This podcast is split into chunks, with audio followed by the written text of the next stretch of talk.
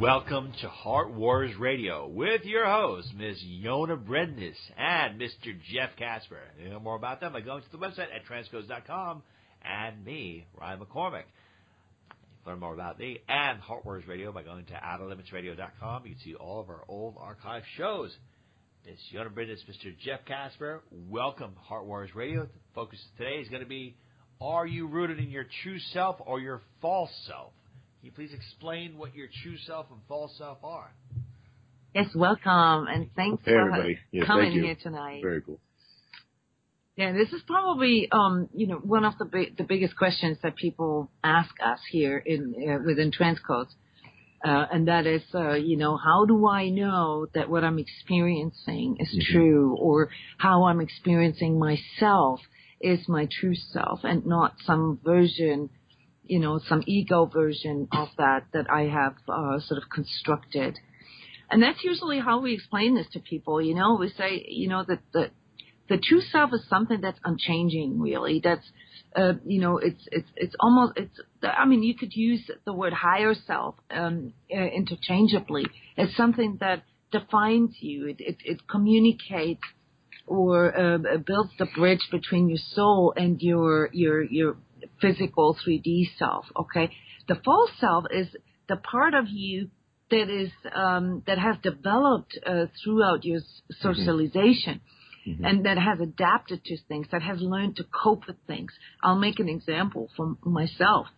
Like when I was really young, I felt, um, you know, I was seeing all these things, and I felt that um, there was something wrong with me because, you know, I had all these dreams and I had all these these these, these visionary experiences. And when I talked uh, to my mom about this, um, and I'm talking like three, four years old, so this is like started really early. Uh, I got negative responses, so I pretended, you know, that I don't see those things. I pretended not to be afraid of them. I learned how to cope with this and and and started to believe in that. So the false self, in in a nutshell, is really the the part of us that we identify with. Mhm. And a lot of times, you know, it would uh, mm, also, uh, or, or people would describe it as their personality. So every time I hear someone say, well, that's just me, you know, I'm this or this, when a person labels them, him, him or herself, or when they say, this is the way I do it, or this is the way, you know, uh, um, you know, uh, me, me, me, or I, I, I. That to me is um, an expression of the false self. Whereas the true self is really more expressed in the subtleness, the inner prompting, the, the true inner voice. For many people, also sort of the gut feeling, you know, but uh, mostly the part in us that throughout an entire lifetime never really changes. It's the core values is what, what really defines us, regardless of how we are experiencing. We'll give a couple examples. You have this. You have two different categories. You have false self, ego, true self, soul. Uh, false self, judgmental. True self, accepting of others. What if you generally, at your heart, don't like people? What if you? What if, what if you know you're? I mean, if you if you if you're accepting others and it goes against everything you know and believe, is that um, can that can you seriously be not be being true to yourself by pretending to like people? Yeah. That Yeah. would be the, that would be a very obvious false self, Yes. like yeah. the fake self. Yes, because you get into to fake white shadow stuff, and you get into just playing games to get people to like you or to feel like you fit in. And that is, like Jonas said, that is the obvious one. So a lot of times, and sometimes you do have to, like when you first really try, and let's say you do have a general hatred towards people, or you just don't really want to be around them. Um, sometimes you do have to kind of fake it to just even see if you can try, because usually what's needed there is to understand that isolation is typically due to, you know, that isolation feeling a lot of people feel that are stuck in their egos. It's due to rigidity. It's due to fear. It's due to anger. So by seeing people as just like you are, you know, good, bad, you know, ugly, all those things combined, then you can begin to actually feel potentially c- compassion. So that's the trick, you know, is to understand that everybody out there is just like you. So that would be the first step. Yeah, the Yeah. biggest issue is is between you know what is conscious to us, like what Mhm. we perceive as Yes. as sort of a fake or where we pretend. That's uh, you know something that we can be aware of, and the unconscious stuff, Mhm. like where we um, pretend for so long Yeah.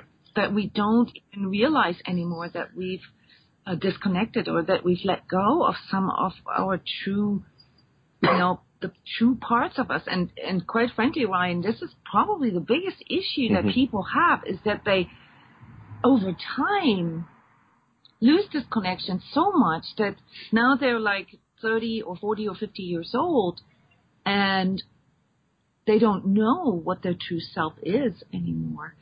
And that's totally understandable, like Jeff just said. I mean, Yeah. there is a compassion component to it, and, and this is probably the sentence that we repeat most frequently here in, in our energy work practice is to tell people don't beat yourself up over it when you find out that you've um, you know that you've lost or that you've given away some of that true self. You know, it this is it's very common to do this. Yeah. We all have to cope, especially if we have trauma or if we have um, adverse uh, circumstances. You know, then but even if we are in like say relationships or marriages and and we realize that the relationship has developed apart from an energy uh, work standpoint there's always a false self involved but it's not really anybody's fault. It is just something that happened due to us not really connecting enough with ourselves. And so connection is the, the, the magic word here. The only way to really touch base with true self, with who we truly are, is to actually make a conscious effort to connect with ourselves, just like how we have to make um, a conscious effort in a relationship to connect with the other person. So if, if we don't do this, then a bunch of other issues arise. I, I have never had um, times like this where the majority of people, when you ask them, well, what do you truly want in life, feel so lost and um, without a purpose. Yeah. Like in these times. And that's is something that we can identify has to do with a person not being in touch with themselves enough, not being connected to their true self. Mhm. So the, the, the, the main work here uh, in, in energy work then is to help a person to reconnect. And some- sorry. No, some of the things you have listed is that um, you know, false self ego ruled by time, true self ego trust in the flow of life is another one. I'm wondering when you talk about the false self ego, true self soul, is your true self soul is that your light body? Is that your spirit that's here? And I know that we're in a world where you know you're in a physical body here, you're taking on the form, physical form. Don't you need to have some type of ego and some aspect of the false self ego in order to survive in this world, unless you're going to be a Buddha monk and you know meditate all day, don't you need to? Isn't it like healthy to have some of these qualities where you are competitive, where you you know you generally you know maybe you don't consider others' feelings all the time?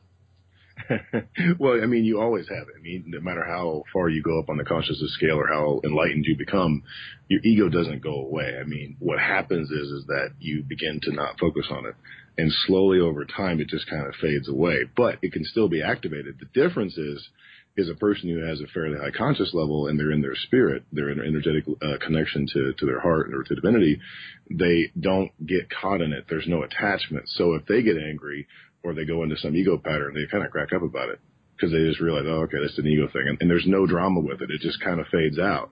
It doesn't latch on. When a person's in their ego, they're defending, they're coping, and they can't get out of it. There's some various forms of payoff.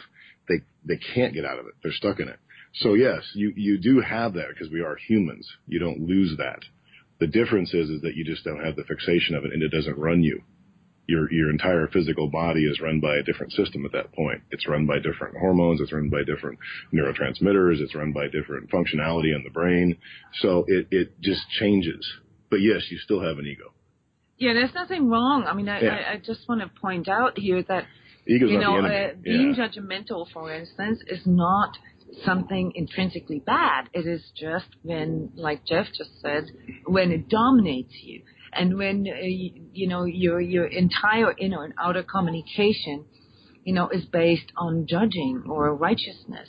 All right, so uh, there's there's nothing wrong with having these qualities, such as, you know, competition or uh, direction or uh, you know uh, being uh, a, little aggressive in your life in order to reach the goals that you want to accomplish Mhm. when they're or if they're in balance with you know these um, higher vibratory uh, uh, alignments such as uh, acceptance, compassion, non-judgment, um, uh, gratitude, and so forth. So it's not that uh, the, the the false self uh, uh, accumulates all the bad habits.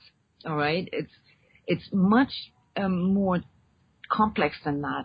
The false self is more like a it's, it's more like a coat or a uniform that we put on when we go out into the world. It's kind of like a mask, and a lot of times, you know, this mask can also uh, be that we are always nice, okay, and that we're always helpful, even if we don't feel that way, even if we feel sick or if we feel we need help. So from the standpoint of the person itself, it's much more important to understand the congruent aspect rather than is this a good or or a, a positive or a negative habit. This is where a lot of people get confused, and you know we, we we're all looking at a chart here in front of us where uh, we see the same uh, uh, situation and the reaction coming from the false self and true self shown uh, opposed to another. And you know when when it comes to like dealing with uh, uh, particular issues such as relationship issues or issues at work, for instance, then a lot of people don't realize that their false self is actually part of their unconscious sabotage mechanisms. So it's obvious, of course, when part of your of your of your false self is uh, like say you you always attack everybody. Yeah, you you you're very um, uh, sort of uh, uh, opinionated and you're very uh, assertive in your nature. That those things are obvious. But what if you are the, the type that um, you know tries to please?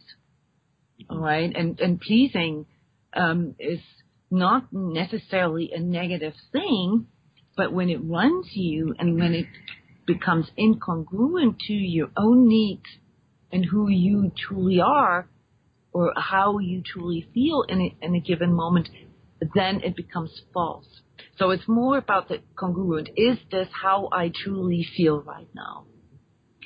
And if I cannot answer that, then there's usually a program behind that, such as conditioning, you know, or like you said, coping, you know, from childhood or or from like how we were literally trained, you know, to to um, approach things. And uh, closing, I guess, false self, ego, probably not going to be as happy. You're gonna deal with all these other internal crazy things going on. Especially if one of the false self things is being able to, false self ego, taking yourself too seriously, true self soul, being able to laugh at yourself. If I fail at all things on the true self, I know I got that one thing because I make fun of myself on a regular basis. Yes, you're really good at I, this. I roast myself on a regular Actually, just so you know, uh, Ryan, this is one of our coaching, energy coaching tips for people here uh, within the Heart Warrior program. We actually give people the homework um, to make fun of themselves at least once a day for a week Yeah. as a healing um, uh, method. Lightheartedness. hmm Yes. And also to lose the fear of embarrassment and to lose the fear of judgment. That's awesome. That, that's Yeah. a that's a homework assignment I would take on. You would excel. we didn't give you that homework. You already did that. You already had that. yeah, regular basis. It's called. It's. I have it on a. It's called a mirror. It, it, it's my comic relief. Every time I look in the mirror, I boom. Miss Yona Brindis, Mr. Jeff Casper. I want to thank you both uh, once again for uh, having a very fun edition of Heart Warriors Radio. I want to thank all of our phenomenal listeners. You can learn more about Heart, Warrior, Heart Warriors Radio by going to our website, well, outerlimitsradio.com. Go to Heart Warriors Radio. You can see all the archive shows. You can learn more about Ms. Yona Brindis and Mr. Jeff Casper by going to their website at transcodes.com. Everyone, till the next time we see you, have a phenomenal rest of the week. Thank you. Thank you, everybody, for listening.